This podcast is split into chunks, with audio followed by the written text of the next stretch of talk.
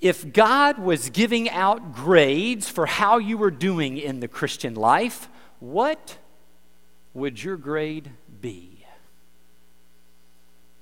God was handing out grades. He's up there taking grades on how well it is that you are doing and performing in the Christian life. What would your grade be? And how would you measure that? How would you determine what it is in your mind your grade would be? Would it be based on your performance in some way? Well, I went to church today. You know what? I'm here right now. Surely I'm getting some points for that right now. I mean, I've got young kids. It was hard to get here. We made it here, right? And so certainly there's some brownie points for me being here. Uh, you know, I read my Bible this week. I've been reading through my yearly plan so far. I mean, I'm three weeks in and I'm still trucking, so I've probably got some points for that, right? You know what? When we passed the offering a second ago, I actually put some money in the plate. And so surely that was worth a little bit. Oh, you know what? I did not share my faith with someone this week. I, pro- I probably got deducted five points or so for not doing that, right? Or, oh my gosh, you know what? I there was that time that I spent some time gossiping this week, or I lied to my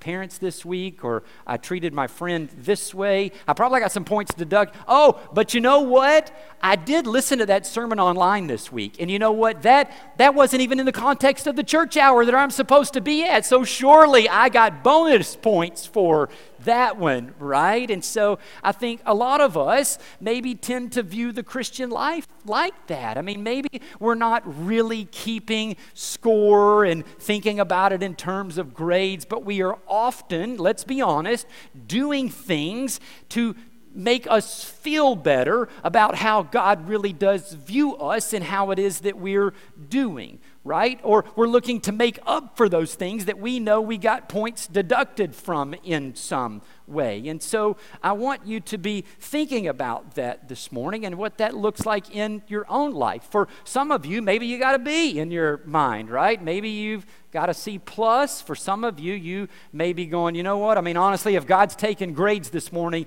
I know that I have an F, right? I, I know my sin and I know the choices that I've been making, especially here lately. And so, listen, I, I've, I've just given up. What's the point? I've tried. I haven't really been able to accomplish it. I know I have an F. And so maybe you've kind of even thrown in the towel. You've checked out of this whole thing. You don't really even care right now, and you're just doing whatever it is that you kind of want to do. And so, again, I want you to be thinking about these things and where you fit in. I mean, if God is measuring things and He's giving out grades on how you're doing in the Christian life, think about what your grade would be as we walk through this passage today, because I think what you see here may change your perspective on the way you think about whatever grade it is that you have. Here's the way that Paul starts in Colossians 1, verse 9. He says, For this reason, since the day we heard about you, we have not stopped praying for you. For what reason? Paul says, For this reason. We've got to remember that we're still in the middle of a letter. We're eight verses into this letter that the Apostle Paul, inspired by the Holy Spirit, had written to them, and that when this letter was received, the practice was for them to read it all out loud to the church from the beginning to the very end. They weren't breaking it up into sections like we're doing and really diving into it. And so when we just start in the middle of a passage and go, for this reason, we go, oh, I'm reminded that this is the middle of a letter. This has to be taken into context with other things that were said. Paul had said this just a few verses later. We have heard of number one, your faith in Christ Jesus, and number two, of the love that you have for all of God's people. It's like, like, we know this. We talked about this last week. Epaphras had gone to see him and updated him on what was going on. He said, man, they have faith and trust in Jesus and they're loving all of God's people. And so Paul's saying, we've heard of that. And it's the faith, this same faith that he's talking about here, this same love that spring from something. It didn't come from them, it was something deep within them, the hope that was stored up for them in heaven, which of course is the work of Christ and what it is that he had done in the work of salvation. And so he's highlighted these things already making them know, or letting them know that he's heard about those things. And so we get back to verse 9, and then we go, okay, for this reason. For since we've heard about these things, we want you to know, man, that we haven't stopped praying for you. And now, Paul shares with them what it is that he hasn't stopped praying for them. So let's see what it is that Paul prayed for them. He says, We continually ask God to fill you with the knowledge of His will through all the wisdom and understanding that the Spirit gives, so that you may live a life worthy of the Lord and please Him in every way. You know, a lot of us, we come across a verse like this right here, and we say, So that you may live a life worthy of the Lord and please Him in every way. See, He is keeping grades. He, see, he is keeping score up there. Apparently, there's a way to live your life that's worthy of him and in a way that pleases him over here. And you'll probably get points for those things. But if you're doing things that don't please him and you're living unworthy of the life of the Lord, then your grade is certainly going to be lower.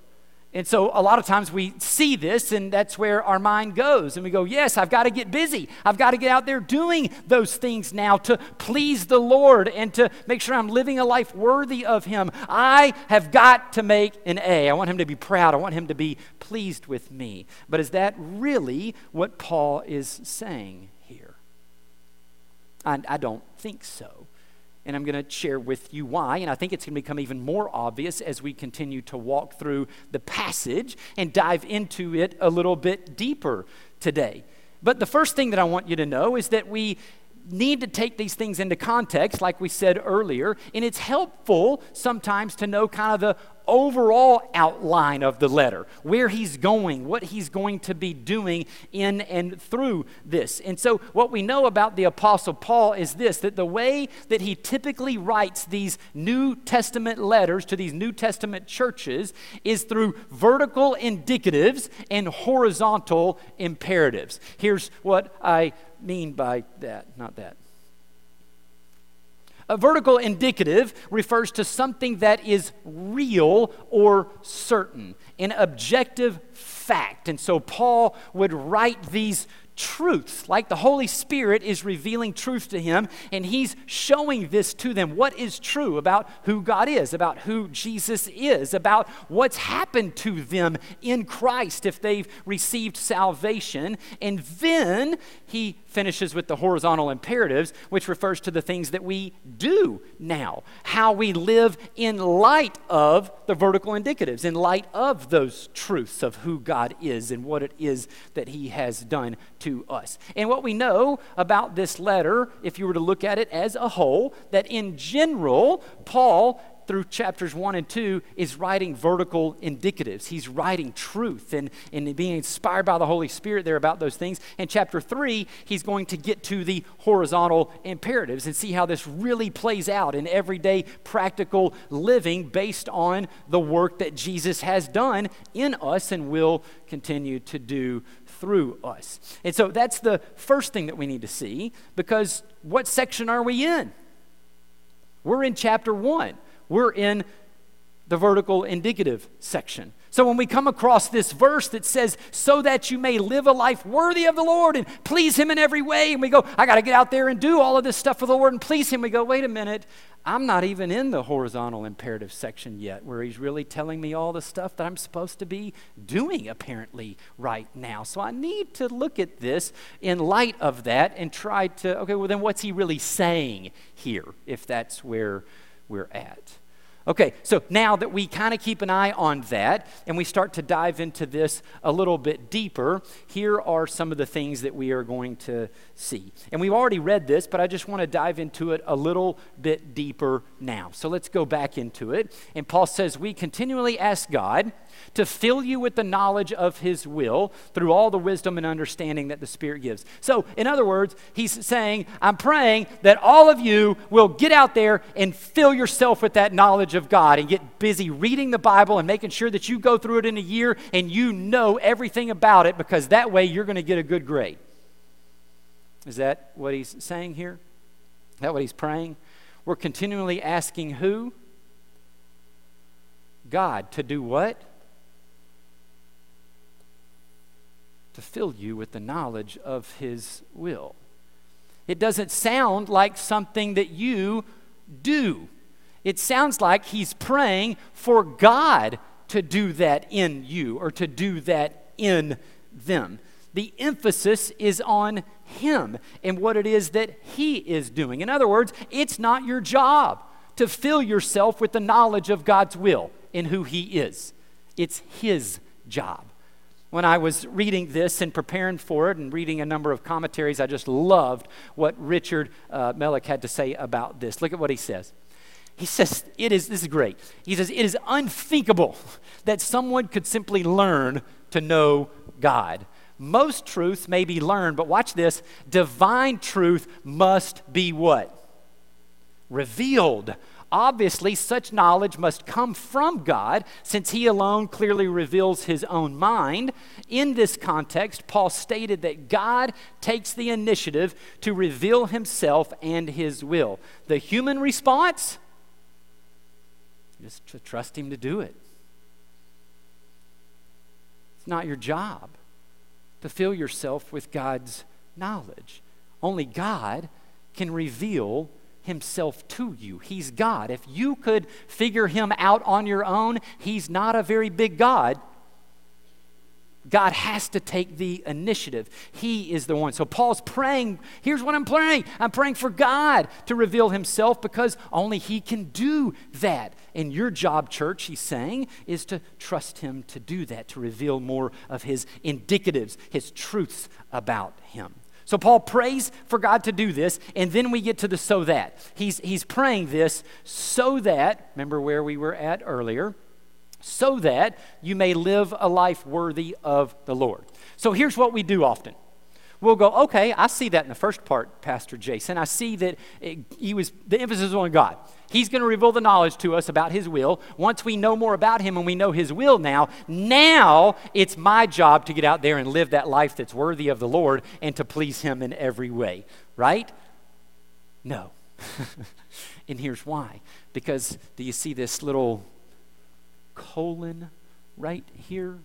Paul's not done with his sentence. He's still going. He's saying that I'm praying these things so that you may live a life worthy of the Lord and please Him in every way. And guess what he's about to do now? He's going to show us what it looks like to live a life worthy of the Lord and what it looks like to please the Lord in every way. And this is where we're going to learn so much about this process that we're talking about today.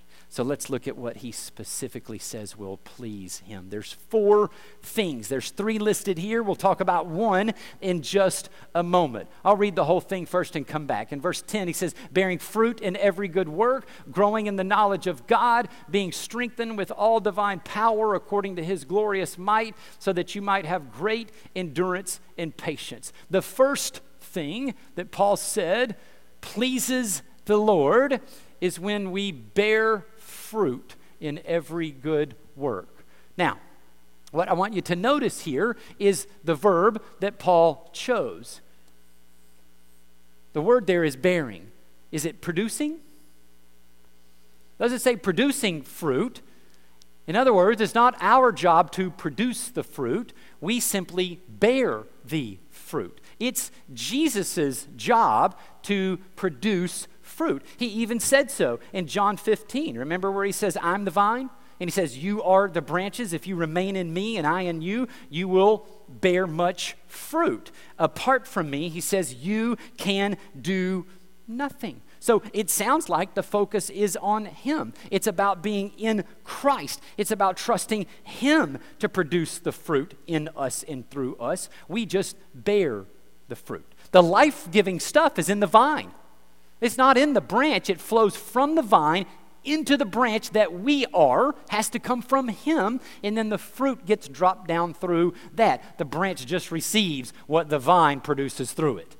That's what we are. We are receivers, right? And so the first thing is not, hey, get out there and produce some fruit. Get out there and do those good works and make sure that you're investing in the kingdom and you'll be getting an A. It's, oh, what will please Him is for the Lord to produce the fruit and you to simply bear it.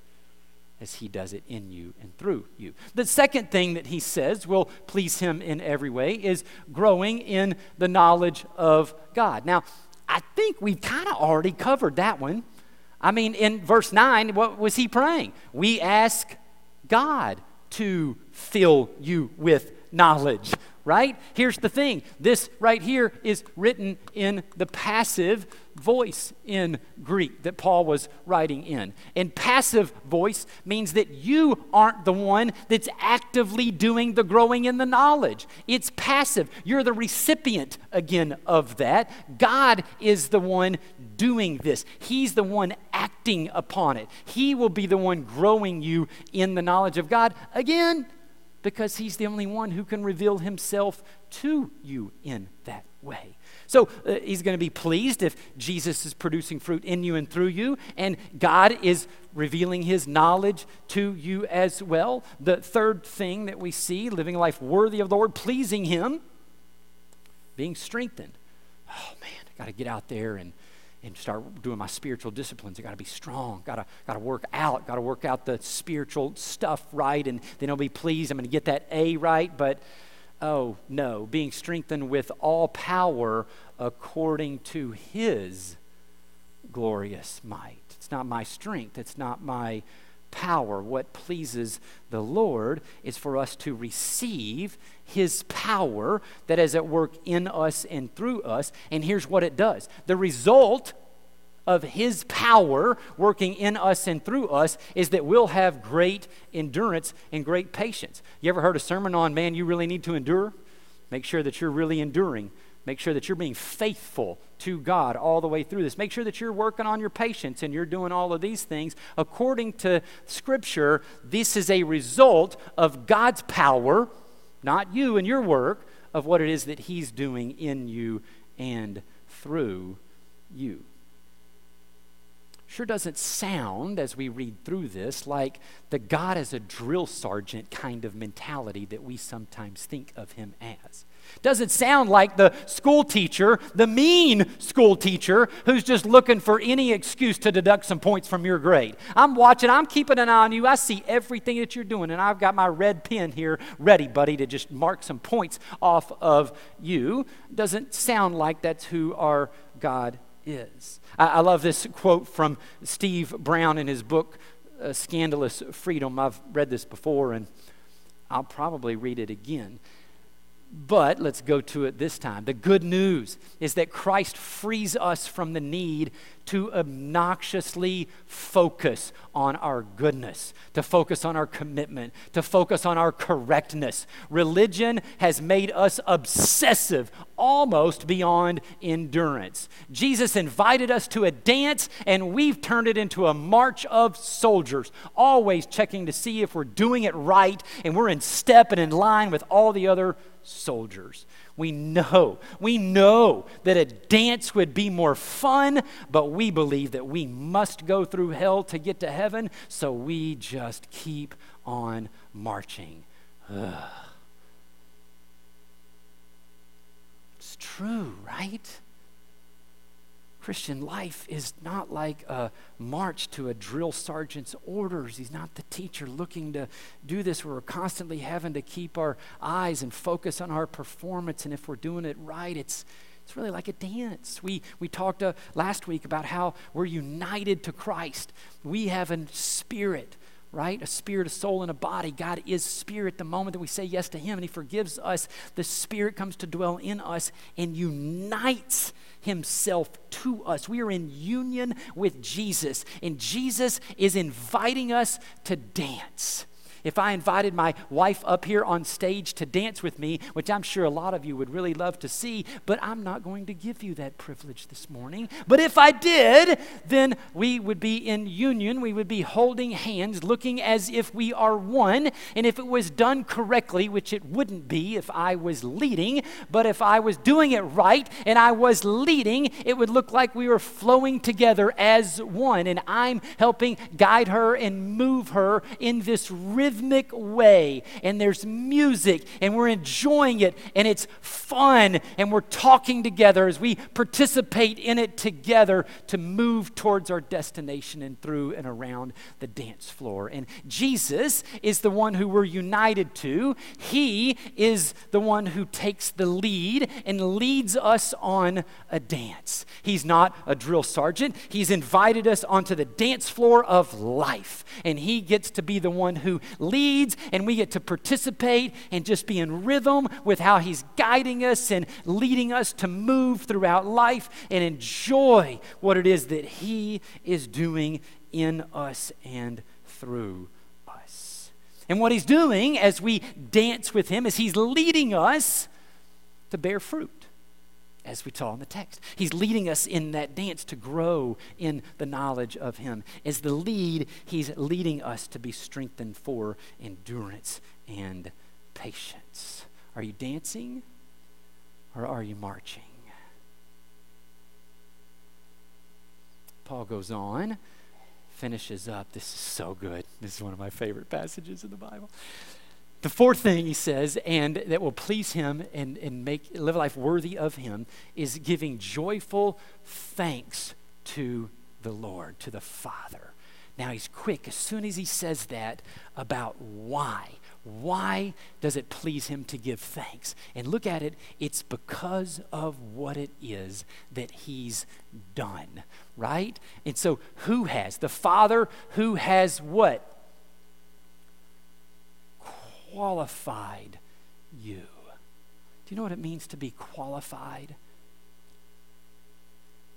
It means that you've met the requirements for something, right? If you're going to play on the high school basketball team, you have to qualify to be on the team. You've got to meet the requirements. You've got to be good enough to be on the team. If you're going to be a part of the Texas Rangers organization, you've got to qualify. You can't walk into that locker room and put the uniform on. You've got to qualify. You've got to meet the requirements to qualify for the team. But if you've met the requirements to be able to play on the team, then you've qualified for that thing. What is it that you have qualified for? Your inheritance.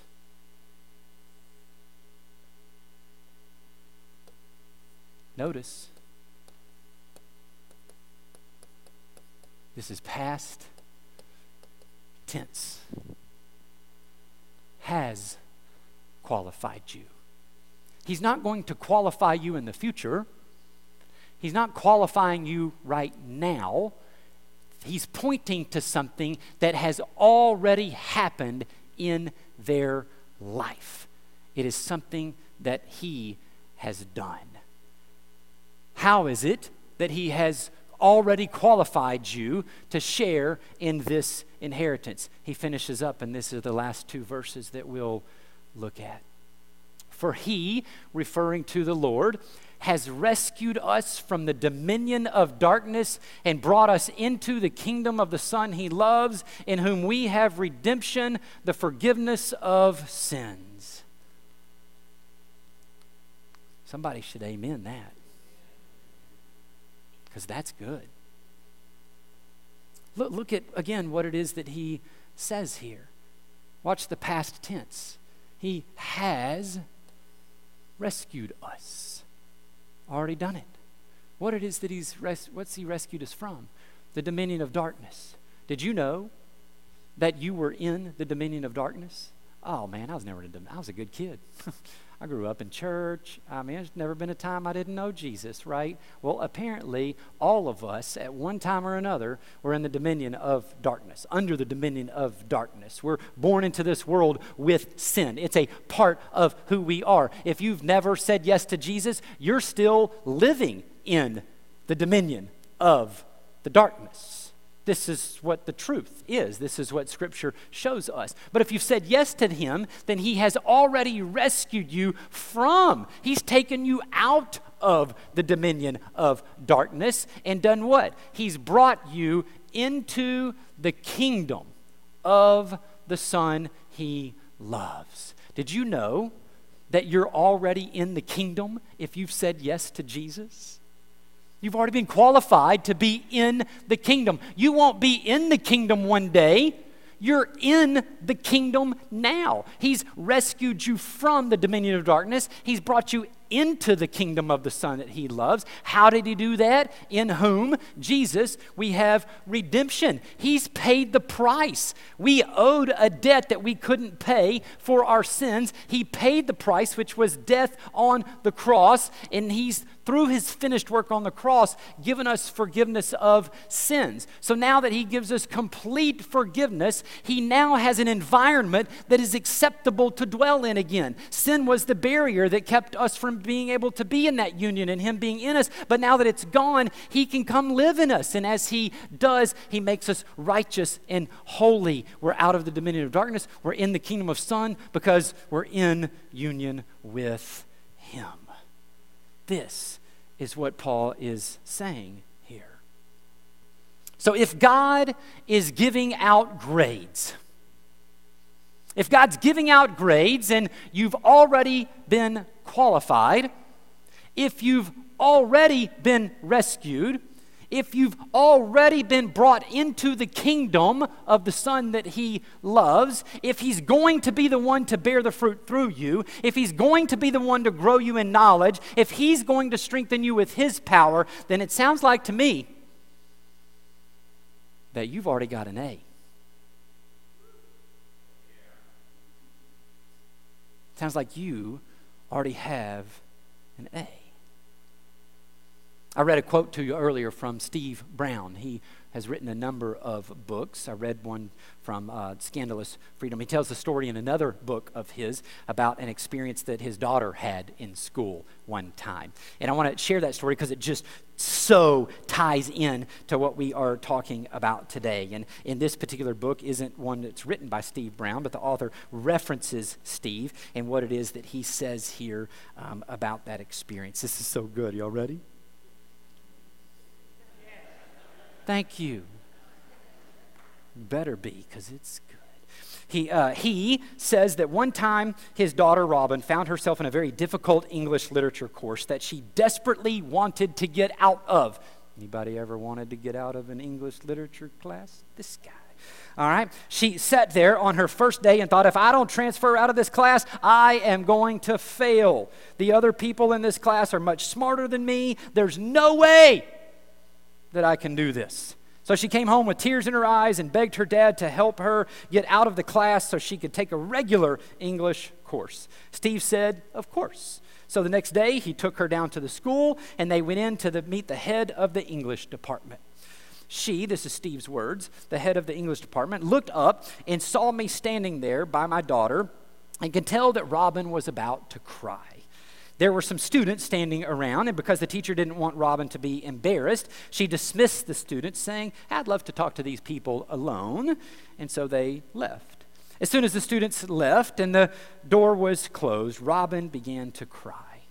I said, Hey, I'm, I'm here to get my daughter out of that English class. It is too difficult for her.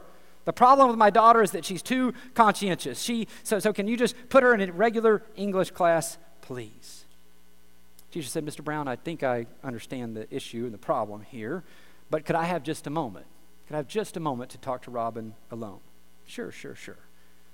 She said, Robin, I know how you feel, but what if I promised to give you an A, no matter what it is that you did in the class. If I gave you an A before you ever even started, would you be willing to take the class? My daughter is not dumb, and so she said, Well, I think I could do that. Teacher said, Well, I'm going to give you an A in the class. You already have an A, so you can just go on to class.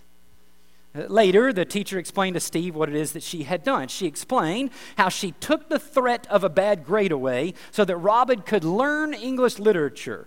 And Robin ended up making straight A's on her own in that class. The author goes on to say that is how God deals with us. Because of Christ's finished work, Christians already have an A. The threat of failure, judgment, and condemnation has been removed. We're in forever. Nothing we do will ever make our grade better, and nothing we do will ever make our grade worse.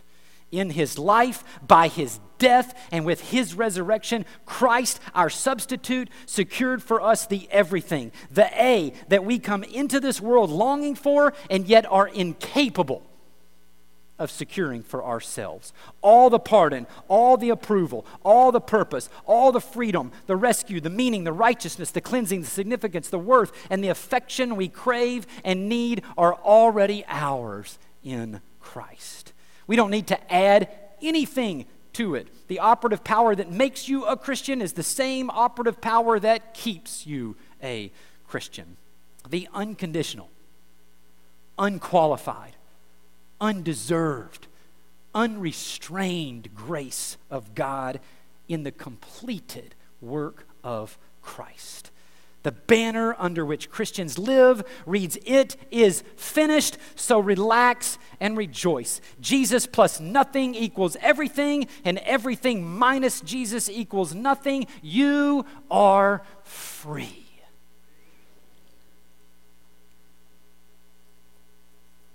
What pleases God is not you trying to perform for Him, not keeping a checklist of all the good things you're doing and an eye on all the things you're trying to avoid and the bad things that you're doing. Pleases Him is to rest in His finished work on the cross. Pleases Him to give Him thanks for those things to trust Him to use you to bear fruit, as we saw in the text, to trust Him to grow you in the knowledge of Him whose job it is to do so in the first place, to trust Him to fill you with the power that allows you to endure and be patient in the trials and the struggles of this life. And so when you leave here today, would you focus on how you already have an A because of what Christ has done for you? And continues to do through you.